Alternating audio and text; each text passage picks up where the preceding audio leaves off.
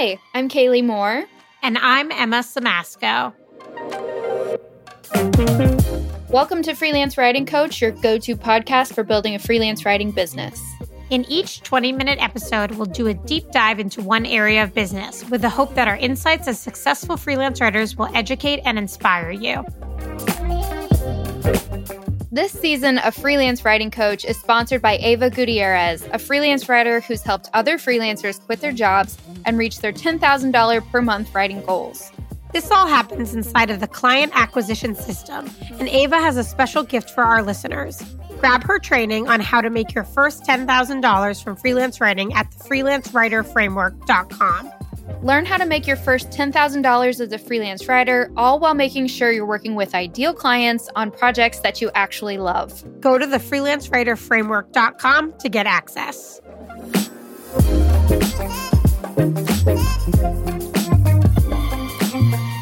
Meetings can be a huge problem for freelancers because so much of the intake process or like if a client comes to you and like, "Hey, let's hop on a quick call to see if this is a fit."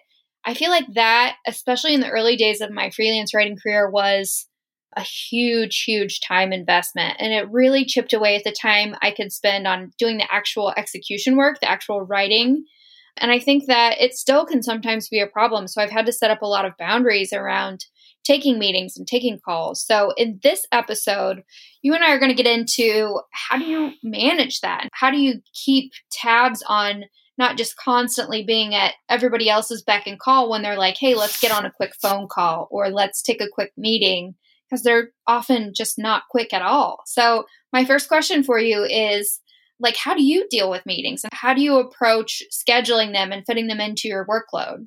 Yeah, first of all, I think it's worth noting that you and I, I think, have different perspectives on this. Whereas, like, I actually like meetings, and you're like, please don't put meetings on my calendar. I think just, just generally, like, and it's it's good that we have those different perspectives to bring to this conversation. So for me, I have a fair amount of meetings, and they fall into a few categories. So for every new client, I offer a 15 minute consult call. I always want to get on the phone with my clients. Not all freelance writers do this. Is it free? It's free. It's just, it's the 15 minute. They usually email me and I'm like, okay, let's jump on a call to talk about the project to see if it's a fit. And sometimes like it's not and it's a waste of my 15 minutes, but I always keep those calls 15 minutes. That's just like part of my onboarding process. So I have those and I'll talk a little bit about how I manage my calendar afterwards. I have case study interviews. I do a lot of case studies for my clients. And so I'm interviewing their customers. And so those are scheduled and they're on my calendar. And again, they're, that's a formal meeting. And then the other thing that I often have with clients is a kickoff call. I usually call with them a strategic discovery call, but it's an hour or an hour and a half where I am learning everything I can about their business, their goals. It's again part of the onboarding process. I don't do it for every client, but I do it for clients where I really need to understand their business and their goals super well to do a good job. So, like, if I am writing web copy for a software company. Like, I need to really understand everything I can about their business. I need to know what other players on their team I need to talk to. If it's a case study project, often I want to have a kickoff call with my client to say like what do you want me to ask your customer like let's talk about what our goals of the case study are what do we want to do here and that's often because i only have one chance to talk to their customer and I want to make the most out of it. Another type of meeting I have is I have my freelance writing coaching intensives, which are an hour and a half, which I spend with a freelance writer helping them with issues in their business. So, all that's to say, I have a fair amount of meetings, but it's not crazy. Like, I will say my husband works a more typical full time job and like he's in meetings all day, I swear. Mm-hmm. And my days are not like that. The way that I manage it is I use Calendly, which is a scheduling calendar app. There's like a ton of other ones like Acuity scheduling, and there are a ton of others, but it basically allows someone to schedule something using a link that I give them at a time that works for them. And I can set my availability directly. So I can say, like, I'm available Monday, Wednesday, and Fridays from 9 a.m. to 1. It syncs with my calendar, so there's no conflicts ever. And I found that that works really well for me. And I will say that over the years, I've experimented with, oh, I don't take any Mondays, any meetings rather on Mondays and Fridays. Tuesdays and Thursdays are the only days for meetings. Even now with my freelance coaching intensive, those always happen only on Fridays. There's some ways that I'm managing it and it's changed over time. Lately it's changed as a result of when my kid is in childcare, mm-hmm. although now he's in full time, but previously he was not. Yeah, so how about for you? So for me, I really struggle to get into deep work on days when I have calls or meetings because I feel like I structure my entire day around them. I find that they are something I stress out about. I don't really know why. It's just kind of how I'm wired, I guess. So I have really stuck to number one, now I, I block all of my meetings and calls on either one or two weekdays. Usually nothing on Monday or Fridays, just because I like to use those days to really ramp up and ramp down the week. Um, I've just found that that works really well for me. But I've also tried to lean into the asynchronous model too, where I'll either do like a Loom recording or an audio recording and go back and forth that way so that we're not scheduling a call and trying to get on the phone at the same time. I've just found that what happens more often than not, and I, I feel like this is just, I've been personally burned by this, is that I will open up a time for a meeting and I will sit there and be ready for the call. And then 10 minutes goes by, 15 minutes goes by. Oh, the person forgot or something came up, another meeting went over. And now I've invested all this time into preparing for this call that isn't going to happen.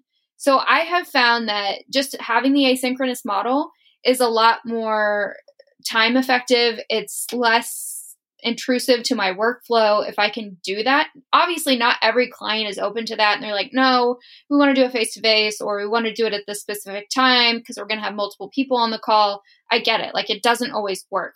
But I think having that asynchronous option has been a, a big game changer for me as far as getting more control over my workday and just minimizing the risk that sometimes comes from, okay, I'm going to set this pie of my day aside and then that person doesn't show up and you've suddenly lost, you know, an hour or more of your day. That's so interesting because I love when people don't show up to meetings because then I'm like, oh my gosh, free hour. I'm like, free hour. But I think what's happening for you is that you're preparing for it in like a way that actually stresses you out. Like you wake up in the morning, you see it on your calendar, you're like, uh, that's mm-hmm. coming up. I gotta be on. I I gotta make a good impression. Uh, I think a lot of people have that kind of anxiety feeling about it. And then so when that person doesn't show up, you're like, oh my gosh, like I spent all this time preparing and then like, it didn't happen. And like maybe it's because I'm in meetings very often. Maybe it's because of my individual personality, but like I don't have that feelings at all. Like I just go into every day expecting that I'm gonna probably have a couple of meetings. I just don't have that feeling, which I think is why I don't part of why I don't mind having meetings. I do think what's worth talking about for every freelancer though is like what actually makes a good meeting and when is it worth going to one. So like that might be a little bit different for you versus me. Like I want to talk to every client that works with me on the phone for 15 minutes, like, period. I want to do that. Occasionally, I won't do that, but like, I want to do that. That's something that sounds like it's not important to you. It's an additional stressor in your life. Doesn't need to happen. And I don't think, by the way, in saying that there's any right way. It's more just like, what's the right way for you based on who you are and the types of services you're offering, et cetera, et cetera. So there's that aspect of like, who you are and how you feel about the meetings. But then there's like, well, is the meeting actually useful? A case study interview, like, yes, you absolutely have to talk to somebody to make that happen. Like, I you can't just send somebody some questions over email, like an asynchronous model. Like, it doesn't work for that. But there are plenty of things where an asynchronous model works perfectly fine. And then the other aspect that I want to talk about with freelancers is about like making sure you're compensated for those meetings or that they're built into your process. So like I hear from a lot of freelancers that are like, you know, my client wants me in like 5 meetings a week and I don't need to be there. But their client is in the mode of they have lots of meetings, so they invite that freelancer. And I think you have to be really clear with your clients about like what's included and what's not in terms of meetings, and also not be afraid to say, like, hey, I'm not coming to that meeting, it's not in scope for me to attend these meetings. Or if you want me to attend meetings, you know, you have to pay my hourly rate of X per hour to have me there. I think that's something that really comes up with meetings is whether or not they're in scope. Have you found that to be true? Yeah, I think it's really important to lay that out in the beginning and say, I will commit to being on X amount of calls per month for X amount of minutes and just being very specific about that because especially with teams where you're working with multiple people who are in house, that, like you said, can just be the norm. Like they can just be a very meeting centric company where that's the way they do things. And unless you want to be treated like one of their employees, you have to be clear about, hey, I can't just like, I'm not on call for your meetings. You know, I will come to the essential ones, but here's kind of the qualifiers for what that looks like. And so, yeah, I think it's it's really easy to fall into that trap of a client's like, "Hey, can you get on the call a call for 10 minutes?" and you're like, "Oh shit, I just got in the middle of this deep work I was trying to do." So like, what does your availability look like for those types of conversations and when you know, what's appropriate versus what's not? Yeah, that's something that I hear about a lot, which is like, oh my gosh, they want to jump on a call right now. And like, that is a time where you need to exercise really strict boundaries about that. What I found makes it, makes it a lot easier is when clients have signed my proposal and we're ready to get started, I send them an email and it details like, here's what you can expect from me and here's what I expect from you. And in that email, I just actually pulled it up as you were talking because it was making me think about it. Is like I say, if you want to book a meeting, use my scheduling link and I link to it. And then I say, I'm not available to jump on a day of call, so plan accordingly. Like it's just like this short sentence that's like, hey, I'm not usually available to do this, right? Mm-hmm. Like it's just a heads up, like heads up, I can't do that. And I have other bullets there, of course, but I think so much of it is about like setting the stage for what they can expect because they don't always know. Like, I think sometimes I hear freelancers talk disparagingly of clients who are like, he wants to be on the phone all day. And it's like, he doesn't necessarily know the boundaries of what that means. It's sort of like you have to teach him how to treat you in a sense. And like, yeah, it's annoying. It'd be great if all clients sort of understood intuitively how we all want to work together. But I don't think you need to be jumping on calls if you don't want to unless unless there's a need for it. Like i think in your case if a client comes to you and they're like hey you know can we get on the phone and talk about this project? It's perfectly fine to say i don't typically do intro phone calls. Here's all the info about working with me. Let me know if you have any questions via email and i'll be happy to answer them here. Right? Yeah. And yeah. if they're not okay with that then that also may be a red flag for you that they're not going to be a good fit as a client yeah. And so that brings up another thing is that, you know, when a client, a potential client reaches out to me and they say, I'd love to get on the phone to see if we're a fit, one thing I've started doing is sending like a, a pretty in depth rundown of my expectations ahead of the call. It includes my rates, my workflow, my next available start date. And so, again, like that's a filtering mechanism where if they don't align with me on those three core things, I'm not going to invest time in getting on the phone with them. So it's a little bit of proactive Make sure that you are being strategic with the people you do get on the phone with. Make sure that you're not just tying up time. Because the thing that is so infuriating to me about meetings is that so often I've taken the time where they've made it through that filtering ne- mechanism and invested 30 to 40 to 60 minutes in talking with someone, and then they ghost me or they say, yeah, this actually isn't a good fit, or I just never hear from them again. And so I'm so frustrated about, okay, that's an hour of working time that I could have generated revenue with that you've just wasted. So that's, I think, where my anger comes That's from. so interesting. I just don't see it like that at all. First of all, because I think I really limit those calls. Like they're scheduled for 15 minutes, but I do not let them go over for 20 minutes. Like I say, I mean, I even tell the white lie, like, I have another meeting to get to. I'll have to go, mm-hmm. but but also like I see it as a way of potential relationship building. So like if I'm not a good fit for them and they make it through that filtering that you talked about, which I do think is important to have, like great, I send them to somebody else that I know. Or if they're a total like jerk and I find that out, like great, now I know that it's so much easier to find that out in a phone call right off the bat then sometimes you sometimes you can't pick it up via email. Like to me it's something for me. It's not something that i'm doing for them. Like i'm trying to figure out like is this someone i want to work with? I think for you you it just sounds like for you these meetings are so much more disruptive. Like for me taking out 15 minutes is sort of like a welcome a welcome procrastination tool from having to write something that i'm working on I was just thinking like maybe I'm not as busy as you and maybe people aren't as, as demanding. I don't know. I think it's a co- combination of me getting really psyched up about the meetings in the first place and then really wanting to spend my time during the workday doing a lot of deep work whereas I feel like the calls are very disruptive to that. So I I don't know, I just find myself like with a big aversion to scheduling them at all. That's really interesting. I mean, we clearly have really different perspectives on them.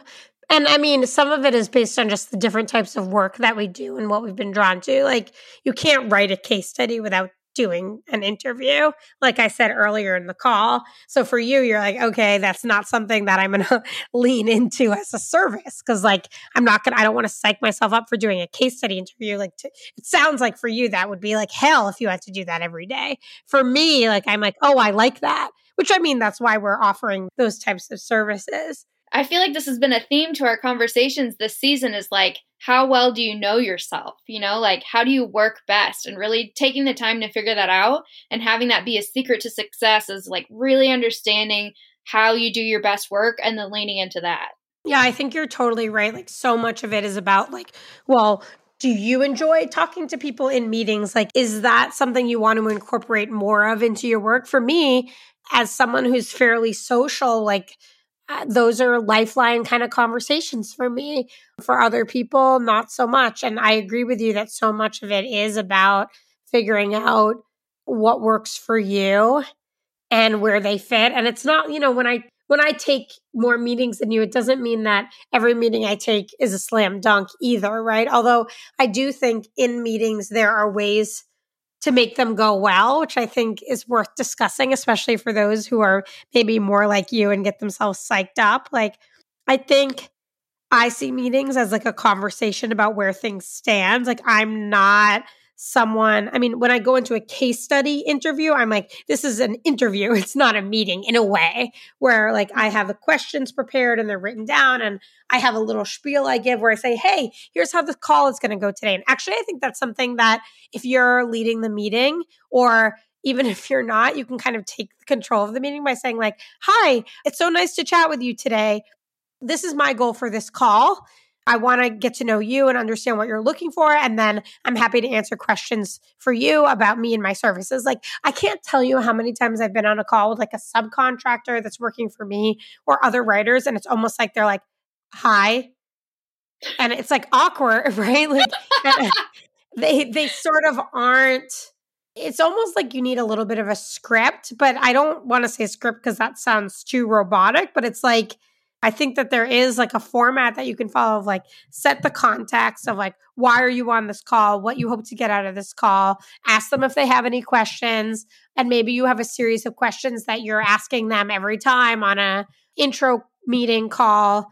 With my kickoff calls, I tend to bring the same questions every time, same with the case study interviews as I noted earlier, because you want to make the most out of the time that you have with somebody. Yeah, and I like that you mentioned earlier the tactic of, oh, well, I have another call coming up. That's a good way to wrap up the conversation. I found that when I get on the phone, one of the very first things I say to keep that top of mind with them is like putting it on in their court, but saying something like, I want to be really respectful of your time, so I'm going to dive right in. I'm going to try to fit this within 15, 20 minutes and just framing it that way to keep them on topic, I have found to be a really great tool for limiting the tangents and stuff that can make those calls really spin out into an hour conversation. Yeah, absolutely. Absolutely saying like, "Hey, I, we're I'm hoping to keep this to 15 minutes in the interest of being respectful of your time too, right?" Mm-hmm. Yeah, absolutely. It's an interesting thing because there are boundaries that I think we all need to put up around our time and how we manage them, but we all sort of have different expectations for how meetings might fit into our our freelance life. And I'd be curious to hear what other freelancers have to say about this. Yeah, I hope that we get some some feedback from listeners on on how they handle it, but I think the general thing to note here is that it's different for everyone. A lot of it has to do with how do you work best? Maybe you need the asynchronous model maybe you need a calendly tool and you you block your meetings for one day or maybe you take them as they come i think it's just it really just varies based on how people work best and and it takes some experimentation to figure that out Yeah, absolutely. And I do think that there are tools to help. Like, I think being really deliberate about your calendar and when you take meetings is a really good way to get this under control, no matter no matter what your stance is, right? I mean, you've sort of developed the strategy of like, oh, I'm going to make a day that's just the meeting day and I'm going to stack them all together. And for me, it's like, oh, I'm going to schedule certain these, these certain hours on, on my Calendly so that they're scheduled at times where I know I can make it. Cause that can be stressful too when things get put on your calendar and you're like, ah, I had a doctor's appointment, right? Right. Yeah, or like you know that you don't do well on phone conversations early in the morning because you're not quite woken up yet at your most alert. Like you have to be mindful of those things. One other question I wanted to ask you, I was thinking about this as you were talking. Is there any phrase or framing or model that you found to make meetings really successful as far as efficient and especially if it's with a new client? Is there anything you found that makes you get the green light more often than not? Well, I think for a sales call, not necessarily, except being like very transparent and asking them a lot of questions like, tell me why this is a problem for you. Tell me about what you're looking for. Have you worked with freelancers in the past? What happened? Why was it good? Why was it not good? Um, and giving them the opportunity to share and really listening, I think is an important part of doing those sales calls.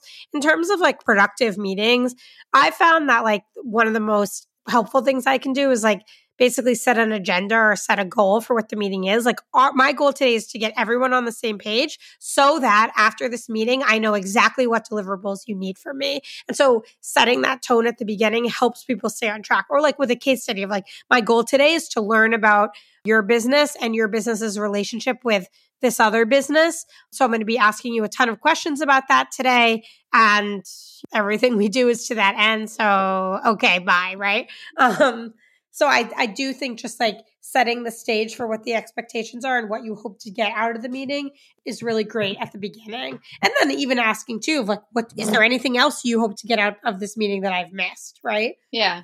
That's a great way again to position yourself as a professional too.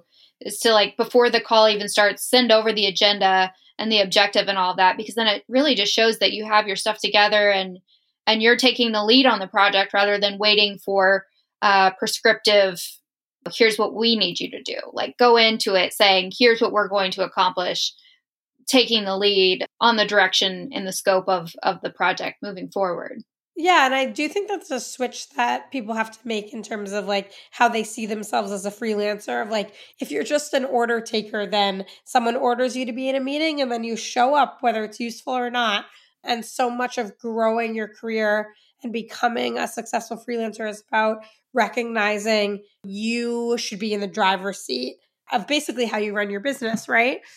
Absolutely. I think that that's kind of a nice note to end things on is just just remembering to be really cognizant of what meetings are, what they do to your schedule, what they do to your workflow, how they fit into your business model. And again, like asking yourself at the end of the day, how can you work best? How can you be most efficient? And how can you experiment with things to find out what makes meetings really successful? So much of what we talk about in every single episode comes back to that idea of like trial and error, experiment, figure it out. Absolutely.